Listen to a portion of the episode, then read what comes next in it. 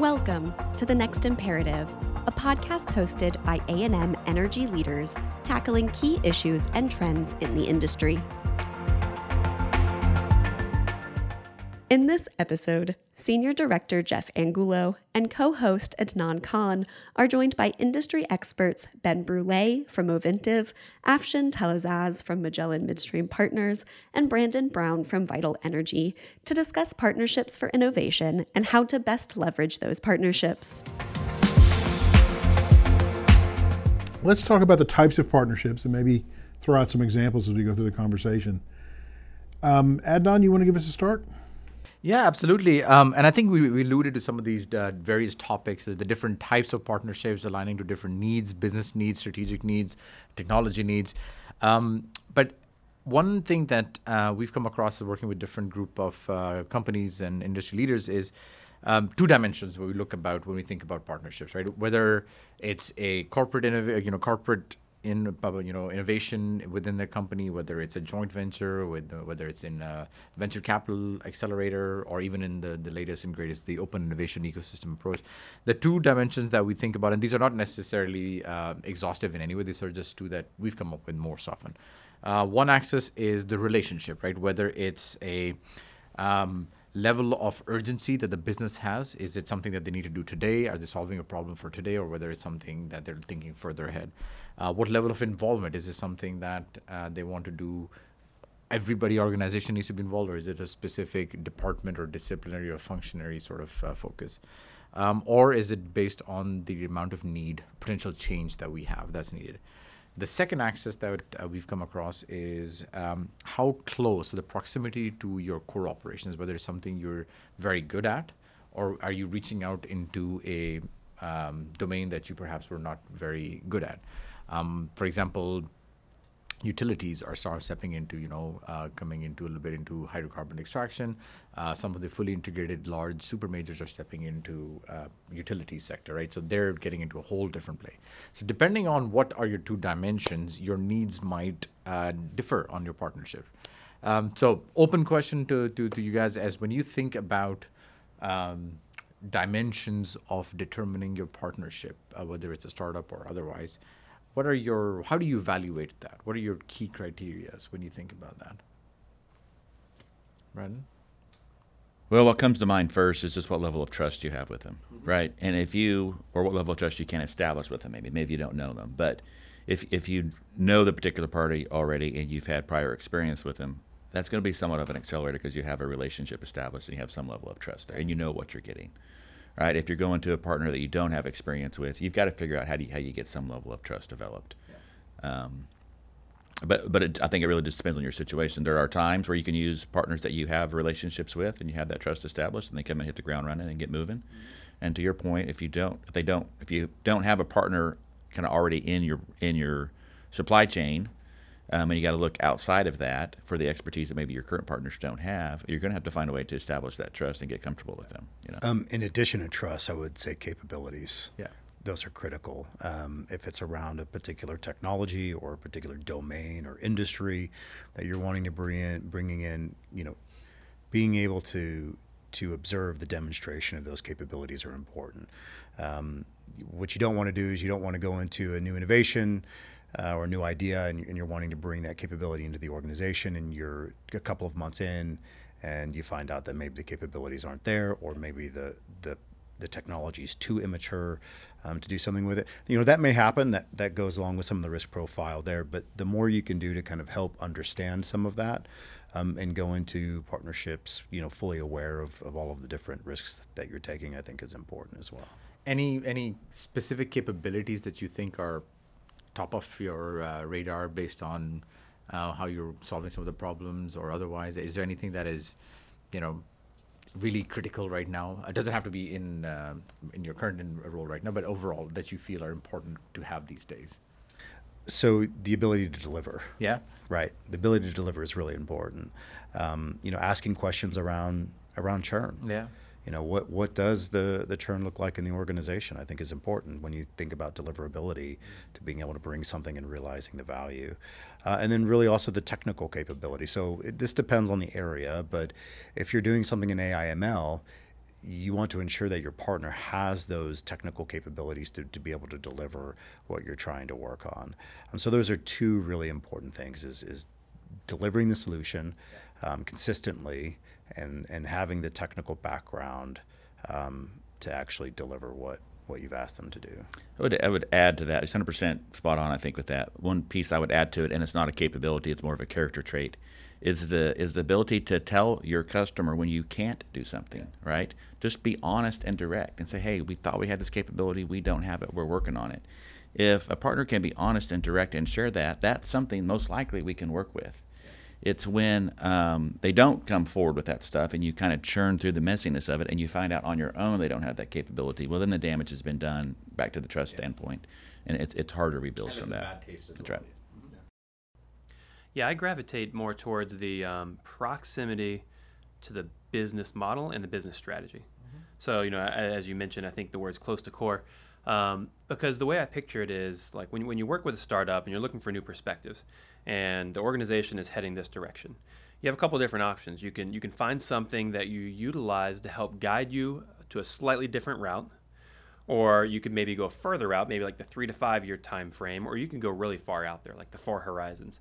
And generally speaking, it's hard for a company to take a right turn and go out there. It's easier for a company to nudge a little in this direction. So so finding something in my mind that I generally gravitate to that is kind of close to your core business but helps push you in a slightly different direction, I think those are what really sets you up for success versus the ones that you kind of look towards and say, man, we're looking for something disruptive. We're looking to disrupt our business model. Um, you have to have absolute dedication from the very top to the very bottom that this is what we're after. Because mm-hmm. otherwise, it, you, make no progress whatsoever. I'm not saying that's a bad approach because for, for certain companies, certain business models, I think that's very valid. But for my mind, what I'm usually looking for is something that could help provide new perspective close to what we're doing today and incremental improvements that we can continue building on each and every time. You gain a little trust, you gain a little momentum, you can build from there. And before you know it, you've got over to here to that third horizon farther out. Um, it just takes some time to get there. Good point. Yeah, that, that's an interesting point. You know, a couple of degrees of change early can result in really large magnitudes over time. Um, and so that's something I think about when with just innovation programs and, and leveraging partners is that intentionality mm-hmm. and a few degrees of change, building that trust both internally and externally with those partners can create can create material value.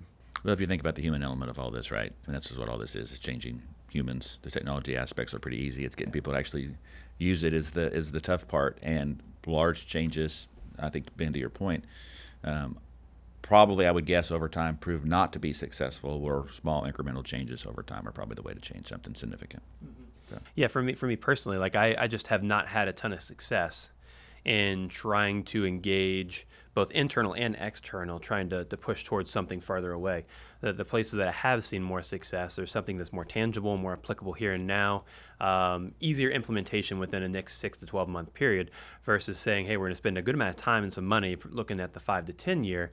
Um, I just have not personally seen as much success. Especially early on, right? Especially Because you're trying on, to get people yeah. to understand this technology. And that's kind of where I was going earlier with if you can go solve a problem, you'll create that spark of curiosity, like, okay, that was cool. I like how you did that. Can and trust. Yeah, and trust. Yes. Can you help me solve yeah. this problem now, right? And the problems will get bigger and more complicated as you move Ab- along. Absolutely, and it goes for all levels of the organization. Absolutely. You, you, could you could gain gain trust all the way up to the board, or you can gain trust all the way up to the new hire that just yeah. started last week. So demonstrating the positive results and impact from some form of collaboration and startup. Um, I think that's what really builds momentum long term.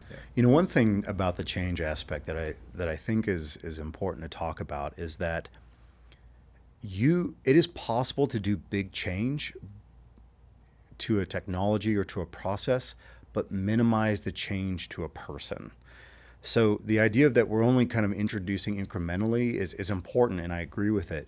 But I do think it's important to talk about that you can make big changes, but thinking about how it affects the person, if you can minimize the disruption to uh, individuals or the organization and still make a big change. You can still have a lot of success, but it takes quite a bit of intentionality to do that. But it is certainly possible to make big changes so long as you're keeping people f- in you know in front of mind while you're making those changes. And I'd love to explore that a little more, Ashley, and get your thoughts on that, um, because in my mind, for you to make big changes and be successful doing it, it's part uh, deliberate approach, but part luck too. I feel like you kind of have to stumble upon the right thing at the right time with the right people, with the right mindset. And I feel like it's you got to kind of rely on luck a little bit to make that happen. Um, at least that's how I think about it. I don't know if you have any different thoughts. Um, I do think you you need to find the right thing at the right time, and that's where a little bit of that experimentation comes from. I think that's why, kind of going back to that ecosystem, it's so important to be able to test things out to see sort of where you're at, and also have the the ability to put something on the shelf and maybe take it take it down later and bring it in at the right time. Um, I, I kind of think about maybe luck is preparedness meets opportunity and timing, right? So you know, if we can if we can be prepared in our innovation, even if maybe something isn't sticking right now, we can put it on the shelf and, and pull it back off when maybe the opportunity is right. Um, I, I think that's really where you can take advantage of, of what you're what you're I think getting at. Yeah. Yeah, I like how you're describing it too. I like the shelf analogy. Um, that's been my experience. Is let's work something through through vetting. Um, if we don't like it, let's just put it on the shelf. Um, maybe it'll come back into play at a certain point in the future. Either the right technology comes along, the right mindset, somebody with a different vision that could actually put it to use in a different way. So, But play the I, I do like, but so it, it is a little bit of that luck, but a little bit of the preparedness. Yeah. Like let's get smart enough to know something about it, but let's not be experts in it. If we go be experts in it and it doesn't work, we've over leveraged ourselves and we're in trouble.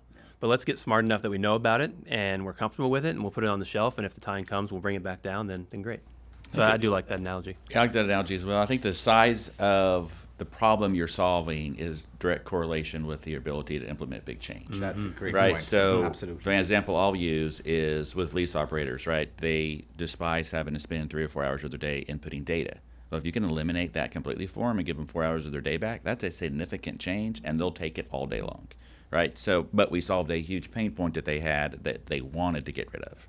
Right. It's the, the, the change. The large changes get hard when you're taking away something that they don't necessarily want to give up. And, and innovations like that can also be big, right? So, so to be able to do that in your processes could require significant innovation, um, whether they're existing technologies or new ways to implement them within the organization, or it might be new application technologies you have to bring to bear. Um, and, and I think that's a really good point: is that you can bring big technological change, but if designed well with people first, you can you can reduce the friction of that that change introduction um, to the adoption piece you had mentioned earlier in the conversation. and I think uh, to add to that, I think when solution, you know, whether it's partners that are helping out uh, big corporations or big uh, partners helping out others, equal sort of size partners, understanding your end user, right? And I think this is the part where in, in the energy industry, because you have such a diverse group of uh, users, right? Whether you've got somebody that's in a function, whether it's somebody in the field, whether it's a reservoir engineer or production engineer, there's just different triggers and the different problems, and being able to relate to that and actually solving problems for them. Um, and then earning their trust, I, I think is absolutely a key point uh, to sort of do that. Afshean, do these collaborations usually come to fruition and deliver on the expectations going in uh, and, and add the value, achieving primary goals? In my experience, yes. I will say though that the expectations can and I think sometimes should change Evolve. as, and evolve as as you're going through the innovation. Um, you know, entering into various partnerships with different groups. You know, sometimes you you think you know what you need and what you want from the beginning, which is why you're doing the engagement. Um, but as you learn from each other, you learn from iterating through the process. You discover that that you need to make some changes. Maybe it's maybe it's a wholesale change. Like what we thought we needed to do here needs to dramatically shift, and we need to go in a direction, which is very valuable. Um, and sometimes it's really we just need to make minor changes, you know, as we as we go along. Um, I, I think most of the time there is some evolution of the expectations in the partnership, but in my experience, uh, the partnerships that I've been a part of have delivered value from the engagement.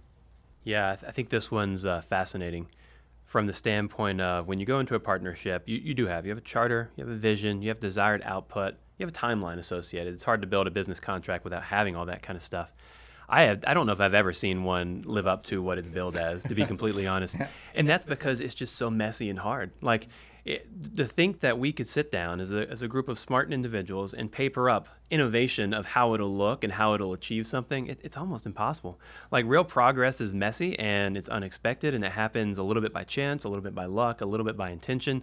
So I, I don't know if I've ever seen one actually work as it was expected, um, but you do see value from numerous ways. Sometimes in the direct implementation of technology that came from it, maybe it's different than what was expected.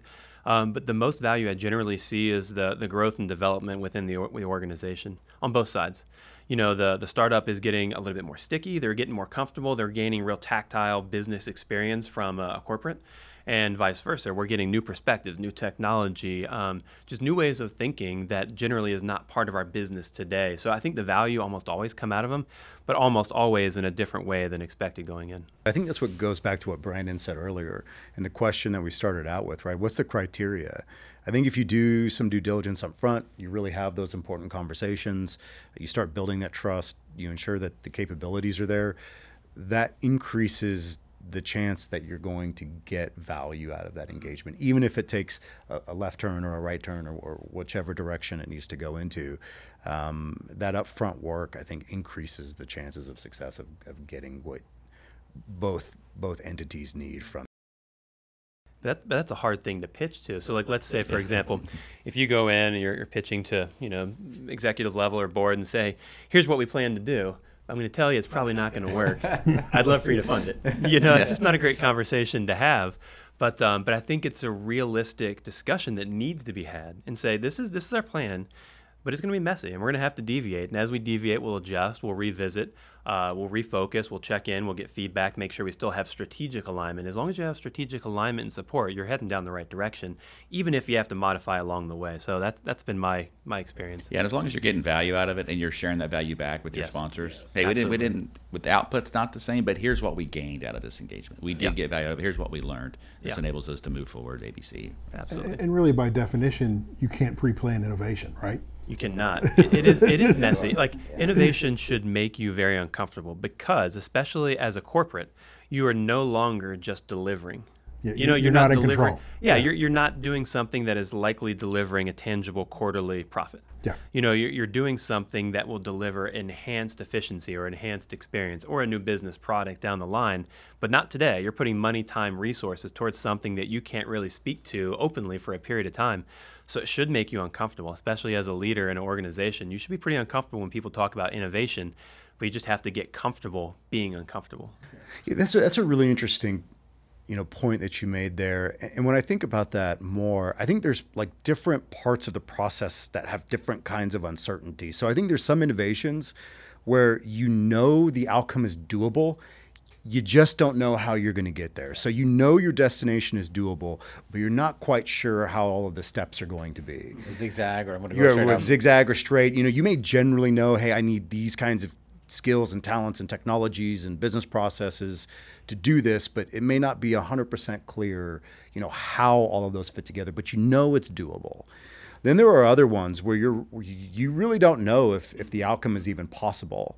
Um, you might be really clear on the technologies, how you need to go about it, is it possible? We don't know. And then there are some where you don't know if you can do it, Yeah. and you don't That's know right. if, if That's the worst one. if- The if best those- one that I'd those, are the most but I think those are the you know, and those each kind of take a little bit of um, of a, a different feel. I think when when when both communicating them, but also executing them, Mm-hmm. you know, within the program. And we're in the I, I'm in the middle of one right now that that fits that bill where we don't know if it's possible.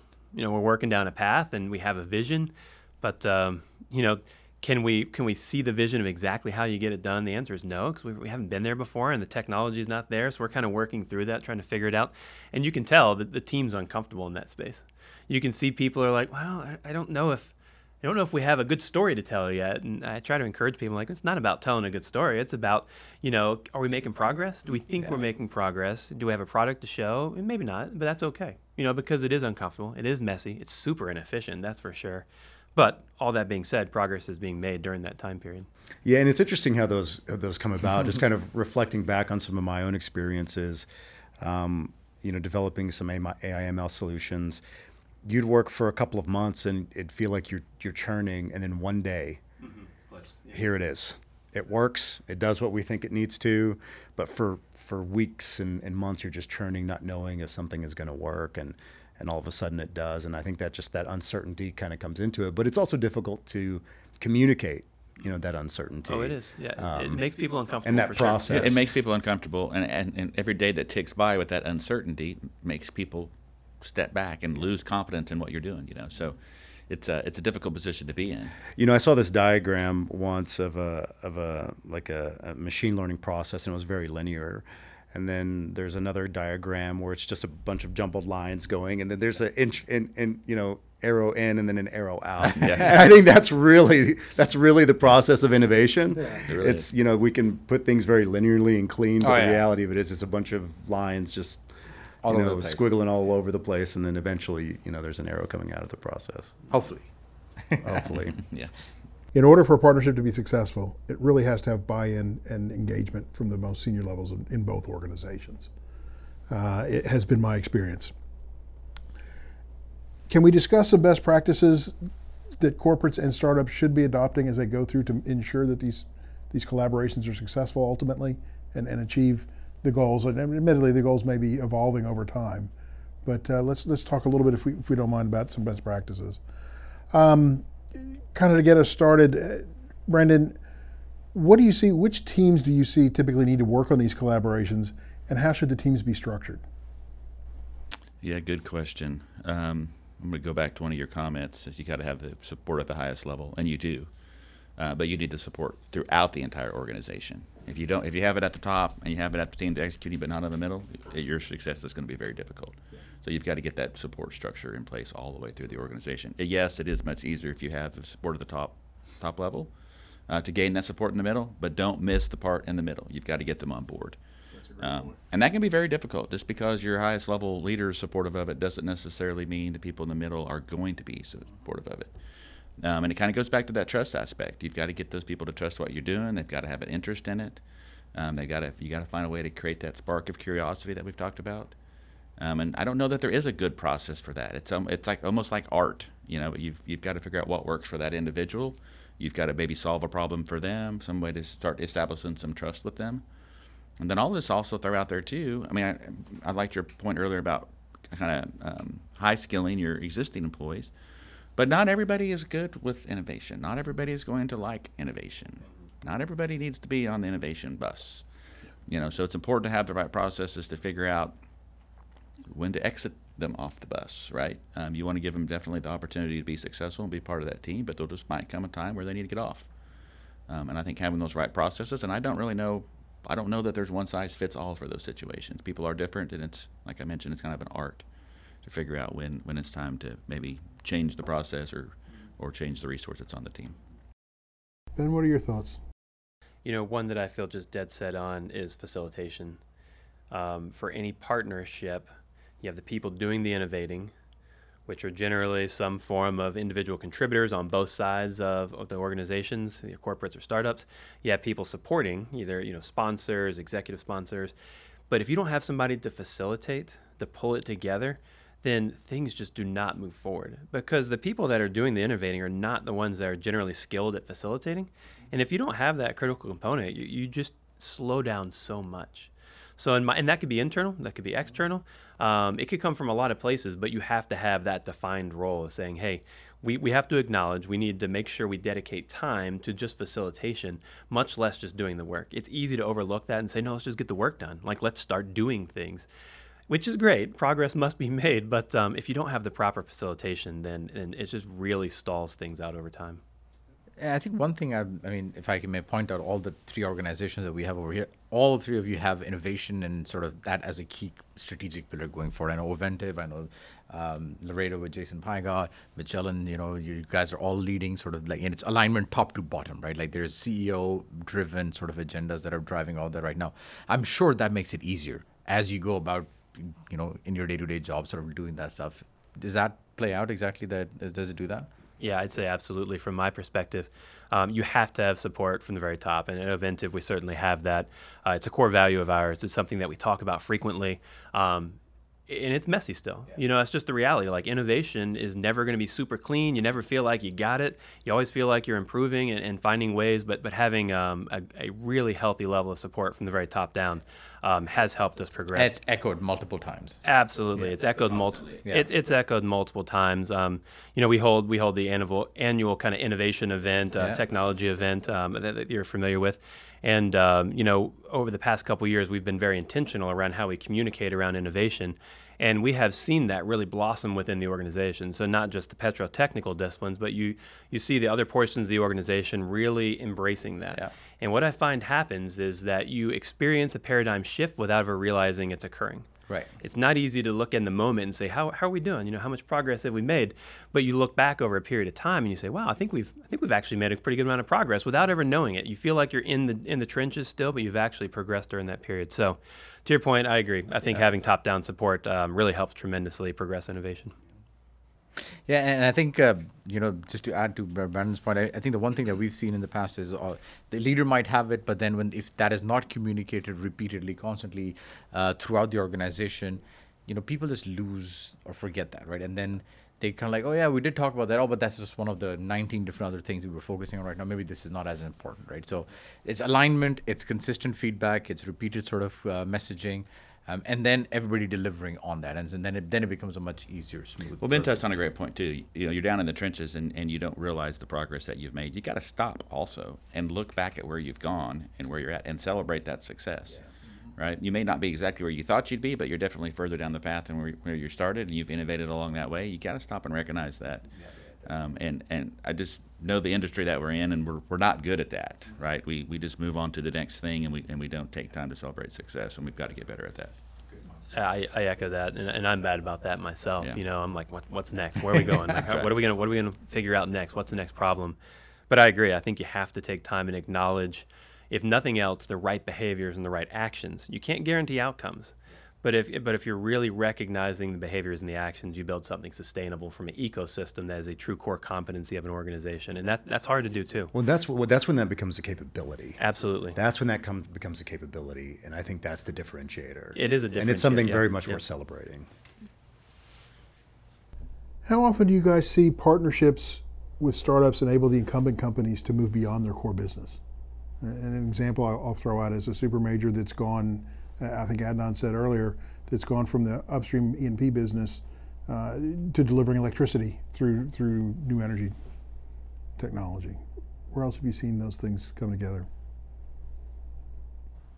It's a difficult question, Geoff. I, I it, it's I don't think that um, it's easy to do that, right? That is strategically changing your business proposition completely, right? I think Monsanto is one example. John Deere completely changed his model. McLaren is a great example of it. It says it's an analytics company that happens to make cars. So there's a lot of these companies that are doing that, but I don't, you know, I'd be curious to sort of see, do you see our um, incumbent industries doing something drastic like that? Yes, um, and I think we'll see more of it. Yes and I think partnership plays a really important role in that. Um, it kind of goes back to, it's back to our our topic, innovation, right? Um, to to do something so drastically different like that is innovation, and it's it's very hard to think that different outside outside your current wheelhouse. So then they play an important role um, to help you kind of accelerate your thinking process to to shift that dramatically to something different. Yeah, and I, I, personally have not seen within the industry many of these relationships and startups redirect the core business. And my gut feel is why that's the case is it's a commodity. We're in a commodities business. You know, we produce a very discrete form of energy for the most part. Um, so trying to find a way to like shake out of that mold is kind of difficult. But if you're selling, if you're if you're like a product-based company where you're selling widget A and you could gain more value by selling widget B, C, or D, it's like, well, maybe I'll think about widget B and C for a little while versus just A. So that's that's what I think kind of holds the, uh, the the energy sector back a little bit is that space. But I do think we are getting to the point where you'll start to see that divergence. You know, the, the, the energy transition is yeah. occurring. Yes. And um, it could be slow or it could be rapid. I, I'm not really sure which way it'll go there. But for it to occur in a rapid stance, there will need to be a significant amount of external startup engagement for companies to really capitalize on that. I couldn't agree more, Ben. I, I, do think that the energy transition space will create more of those step outs uh, from our comfort sort of places than our traditional hydrocarbon sort of uh, typical value chain that we were sort of uh, accustomed to in, in that space. Yeah, and I think I think it can happen fast. Yes. Like if we if we talk energy transition, um, nobody can predict where it's going to go. But but you hear many people say, "Oh, it can't happen fast. The infrastructure is too big. We're we're built out." Um, I saw this really cool image, and, and you guys may have seen it. A couple was published a couple years ago. Um, it was a picture of Fifth Ave in New York City, and it was covered with horses. It was 1900, and it had hundreds of horses. It had one automobile. 13 years later, same spot had nothing but automobiles and only one horse. So during that time period, you know, not only was the automobile industry born, but you know, vulcanized rubber industry was born. The the energy sector really grew tremendously. Um, construction industry, um, gas stations, um, food and beverage, fast food, motels, all that kind of stuff. It all grew simultaneously. It completely changed the economy over a period of just 13 years. So for someone to think that a transition couldn't happen rapidly, that I think they're probably wrong. It certainly could. It just comes down to are people interested enough to do it? At that point in time, you give somebody a car and said, "Yeah, I want this to happen. I'm willing to invest in this to make it happen." Uh, for a transition to happen on the energy sector, you know, is the average person interested enough to help that come along? And, and I don't know that answer. Something we'll just have to see. Yeah, great point. Uh, next best practice culture. Um, my feeling is it's very important innovation as it shapes individuals' willingness to engage in the activities that are required for innovation. We've talked about that a lot, that some people are very comfortable and embrace the, the activities and the, the chaos of innovation, and others uh, are more structured and, and less able to do it.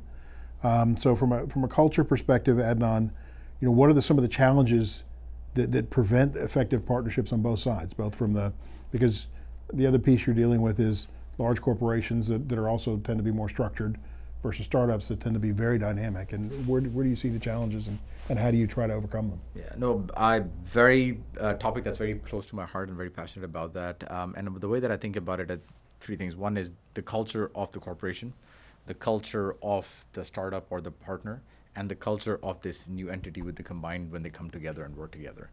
I think if you look at the culture in the corporations, if they don't have that innovative culture or that mindset to enable people to think outside the box, take risks, um, or being you know penalized for coming up or breaking the status quo, it's not never going to work. I think having that ability to create new ideas, to think outside the box, whether it's natural collisions or through ideations, and be empowered to step out right without any repercussions that's a culture that allows them adopt these changes, take uh, integrate those changes into their day-to-day work. That's the kind of culture that kind of is innovative. On the startup side, if you're one of the startups where you're just purely focused on your technology and that you've got the shiniest, best, coolest widget that you could possibly imagine, without um, any attention to your customer needs and not being flexible enough to do that, then you're not going to be very successful either. And then when the two entities come together and how that culture evolves and how they're solving each other's problem, helping each other to create something new, I think that's where it becomes really interesting. Right? You could have the best startup and the best, most innovative company, but they just two cannot work together because the cultures are so far opposites that they just cannot plug in together. So that's just how I've seen these things. Um, that some of the challenges different ways to kind of uh, you know improve the culture and how we can sort of do that. But I'm curious to get a perspective from this group over here, uh, Brandon. What about, I know you're big on culture.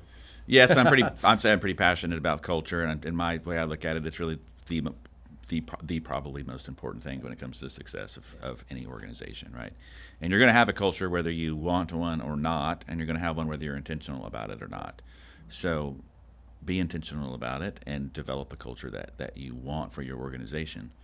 Um, and it's important with your partners as well. They need to be able, to your point, Adnan, they need to be able to match into your culture. They need to be able to shift, to be able to adapt to that. A good partner can, um, and I think that's one. That's a that's a a capability that they need to be able to have is how do they need to adjust and shift to accommodate the culture that they're going into. Um, and it's you know a lot of the I would say a lot of the energy sector is going through culture transformations. They're they're changing from the the maybe the old way of oil and gas to maybe a new modern way of oil and gas. And a lot of companies are in the middle of that transition. Um, so it's hard for a partner to come in uh, when a company is in the middle of a transition and there's still a little bit of old culture, there's a little bit of new culture. It's a, it's kind of the, the mixed bag of that. It's, it's a difficult situation to be in. Um, but you just have, I'll, I'll, I'll, say it till I'm, you know, forever. You have to be intentional about your culture yeah. and, and think about it constantly and make sure you're moving it forward. I, I agree with Brandon. Culture is critical. Um, you do have to be intentional with it. Um, and there's and there's ways to reinforce it. And the thing I think is important too is that when I think about a culture of innovation across an organization, that doesn't necessarily mean sameness across the organization. You can have different parts of your organization that have slightly different. Um, I won't call them different cultures, but maybe different sort of um, Shades. shades of that culture. That's a great word to use. Where you might have a team that's an innovation team that looks really messy, but that doesn't really work in every part of the organization. And so I think that's also really important in thinking about um, you know how you support those behaviors, celebrate the behaviors that you really want to help drive that culture to develop those differentiating capabilities. But I think that's really important, right? There's there's the aspect of a broad culture across the organization, which is critical, but that it's also okay to have those different shades of culture in different parts of the organization to help enhance, you know, what they need to be able to deliver to to the enterprise. Absolutely. Yeah, maybe I'll take a, a different spin on it too. I, I completely agree on the importance of culture. It's the number one thing that really drives an organization of any size. But one thing I, I've never experienced really is an external partnership with a differing culture. And because I believe, to Brandon's point earlier, I think they're weeded out early. Yeah. Like if you don't have good cultural alignment, you're probably not going to work together, which is a little bit of a shame actually, because um, maybe I'll give an example. Uh, fairly early, early in my career, six or seven years in, um, it was not an external partnership, but it was an external in the sense I was working somebody with different in the organization, somebody very different than me. Um, and their culture and their approach to the business was just night and day different than mine. I'm talking like painfully different. And it was truly painful for me to work through. I mean, their approach just was they were so detailed with every single thing. And I like the big picture. I like strategic thinking. Where are we going? What's happening next? And they're like, well, well this right here, this has to be taken care of. So it was a battle. It really was. And it was a very slow prog- progression of it. But I will say I experienced the most personal growth in my entire career through pushing through that partnership and experiencing a different culture, a different approach entirely. So if I take that back to like like external partnerships, there, um, I'm always intrigued of what it would look like if you somehow push together people with the right mindset but different cultures, and how how could you grow from that? I, I, it's always interesting to me. Um, I've never actually experienced that with external. Certainly have internal, but um, I'm always interested in that. Like, what would happen if you put drastically different cultures together? um, but with the same goal and, and see where it goes from there. So I don't, I don't know. Well, and I, think th- I think there might be an opportunity in that. I think there's an opportunity to bring in partners that have um, strengths in the way that they do what they do that align with where you're wanting to go. That's where I was going to go. And, It's- and I th- and I think it's that's really that's, it's an accelerator, right? Not just in the idea of delivering a technology or a capability or a business outcome, but also helping you know share those learnings on how they do what they do with the teams internally. Um, and if you and if you can get that right, you can really create some positive outcomes just from those collaborations. I, say I love that, but I, the thing I struggle with with that is um, how do you get across the finish line? So like maybe as an example is um, you, you meet a couple people, you're just out and about, and you're, you're having a drink or two, and um, one person you're talking to, you get along with great. You're like, yeah, we can go to dinner and we can hang out for a little while. But someone else that might be totally different than you, you just don't get along with. You probably never speak to them again. So, like the potential partnerships that are out there that might be strategically aligned that you just don't align with culturally, you probably never go back for a second engagement. You kind of stop right there. So, I'm not even sure how you facilitate the start of one of those types of like new perspectives and new relationships. But I'm always really interested in it. I think it just takes a really unique circumstance to allow one of those to kind of foster and grow. So, so one way I think about that is if you're wanting to become more agile, as an example, um, you want to be able to iterate more quickly. You want to be able to to deliver value faster. One way that I've seen be really effective is bringing an organization that's very good at being agile. Now, yes, that is going to create some friction. Um, I like to call it um, um, healthy technical um, friction but there's an opportunity in that friction where I think if you set clear expectations, both internally and externally, um, that that they're here not only to help us deliver an outcome, but but also we're here to learn from them, to become more agile. It is our intent to be able to adopt the things, the processes, the learnings that they have as part of the value proposition for the engagement.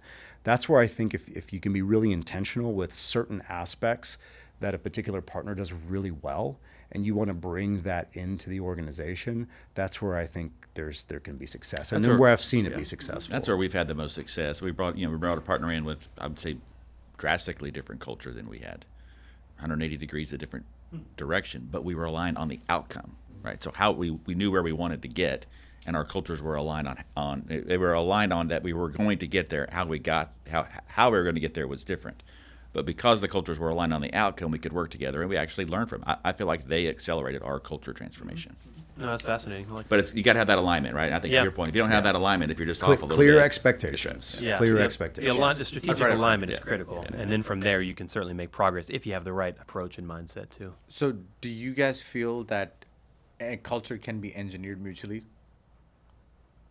Engineered mutually. Yeah, in the sense like eh, you know you both agree on that this is the long term goal, and in order to achieve this thing, we both need to change our culture to do something to achieve something uh, bigger. I don't know. I have to think about that a little bit. I don't know if you can change your culture. Can you change your behaviors to achieve that outcome? Yes. Um, would it go as far as to change the culture? I, I don't know.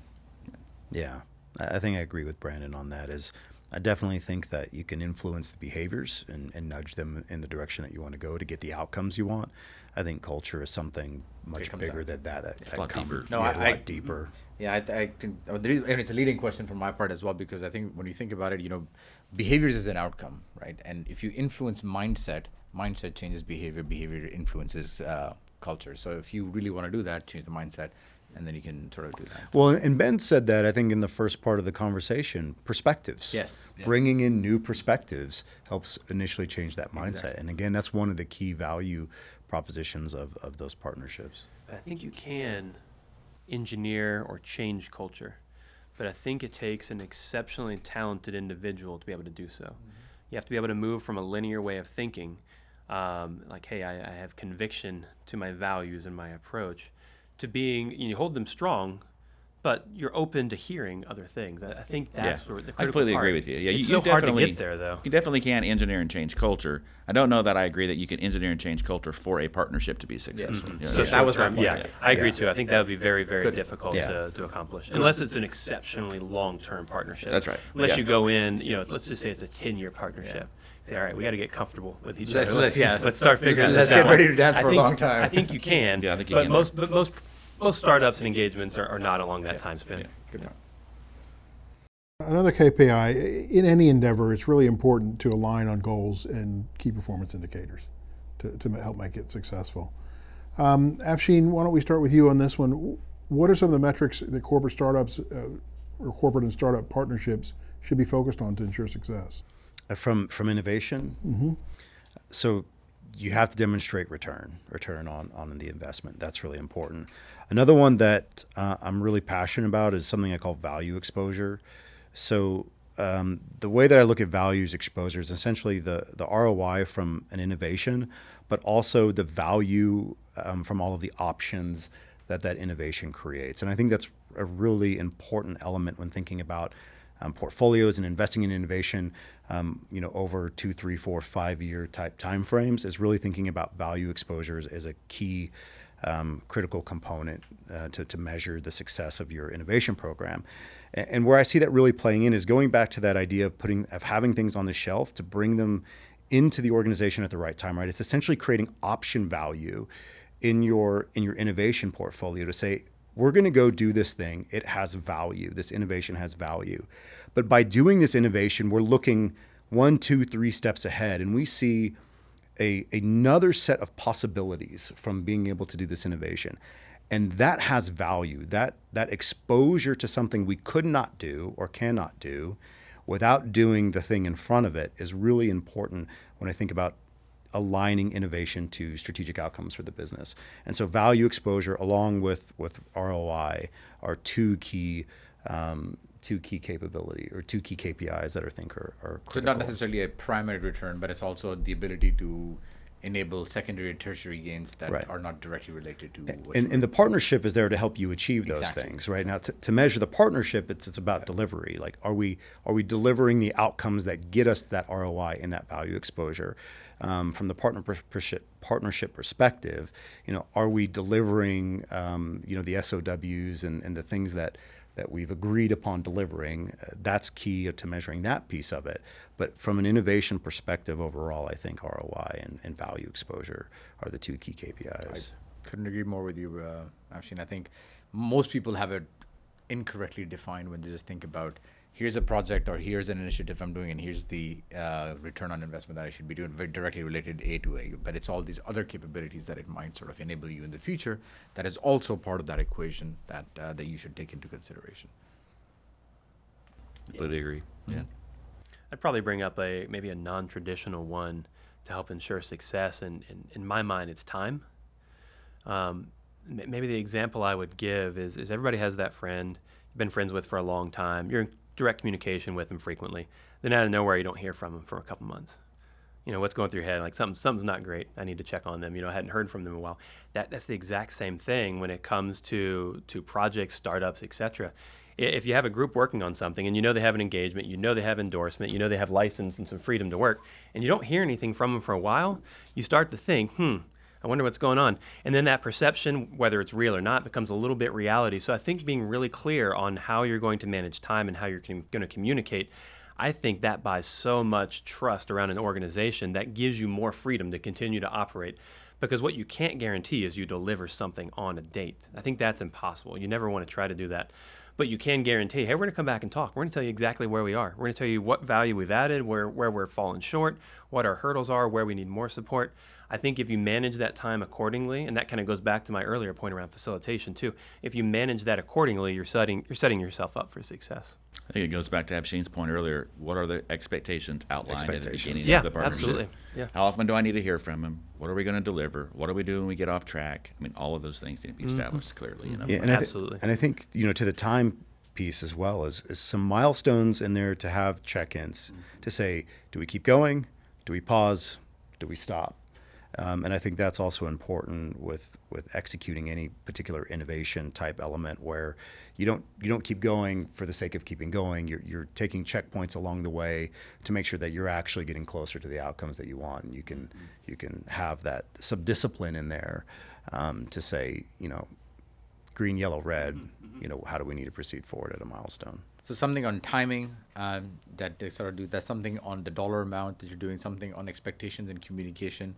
Any other thing that comes to your mind? Like what, when you guys establish partnerships, I mean, you guys have lots of partners out there right now. What are, what are what's another example that you think is an interesting one that could help future partners that you would work for um, be considered about? I'd, I'd build on Afshean where he was just then, um, putting some checkpoints in along the way, um, specifically around phases and what are the off ramps and what are the off ramps for, for both sides. You know, at some point you might get far enough, farther enough along and realize that you know there's not a good fit here. So you, you do need you do need to have good um, discussion early around what that off ramp would look like. So so you can take it, and both sides know, hey, this is something, and it's, it's mutual, and we're going to head this direction. We're going to go ahead and off ramp from this, and, and not continue just to push for the sake of pushing. So those those check ins, kind of breaking projects up into phases, so you can say, are we still on track? And it gives everybody an opportunity to either nod their head, agree, or you can say, you know what, I, I just don't see this adding the value we intended, and maybe it's time to go a different direction. Yeah, those check-ins are, I think, one of the most critical aspects. I mean, I've had plenty of partners in the past that would, and they wouldn't check in, and they would hear through the grapevine that things aren't going good. I'm like, well, if you're hearing it through the grapevine, that's not that's not a good sign, right? So those check-ins and, and just keeping that contact is, I think, is critical. Uh, one thing that actually Brandon mentioned earlier is just being upfront. Yeah. Be really upfront and honest. If, if, if there isn't a capability there that we thought, or we need to make a change, I think being really upfront and transparent um, is, is critical to a successful partnership. I mean, most people are pretty reasonable, right? And if you explain, and if, if they're clear and transparent, here's what we're dealing with, and they don't try to hide it, you're probably going to be willing to work with them and work through that. More willing, really. Prob- You- probably more willing. You earn right. some uh, real connection there, like right. a little bit of humility and openness. Like, hey, here's what's going on. Here's where we're at. Here's here's the big problem we're dealing with. Um, people appreciate that kind of Well, transparency. and, and there's a reality as well in the innovation process that you're going to encounter something that nobody That's right. has encountered. Mm-hmm, Mm-hmm. And so that really is an opportunity for for your partner and your internal teams to come together and solve that problem with the expertises that And then I think it also goes on from the other startup side as well, in the fact that okay, if they don't also want to show off a weakness that might otherwise be construed as a lack of capability. Maybe it's just a it's a gap today, but it can turn into a capability. But let's work on it together, right? And maybe that is that one plus one is going to be three later on. But don't be afraid to show that um, with then open, transparent sort of a, a mindset on that. Thank you for listening. Make sure to subscribe to The Next Imperative so you never miss a new episode. Also, visit our website at alvarezandmarsal.com to learn more and to connect with us.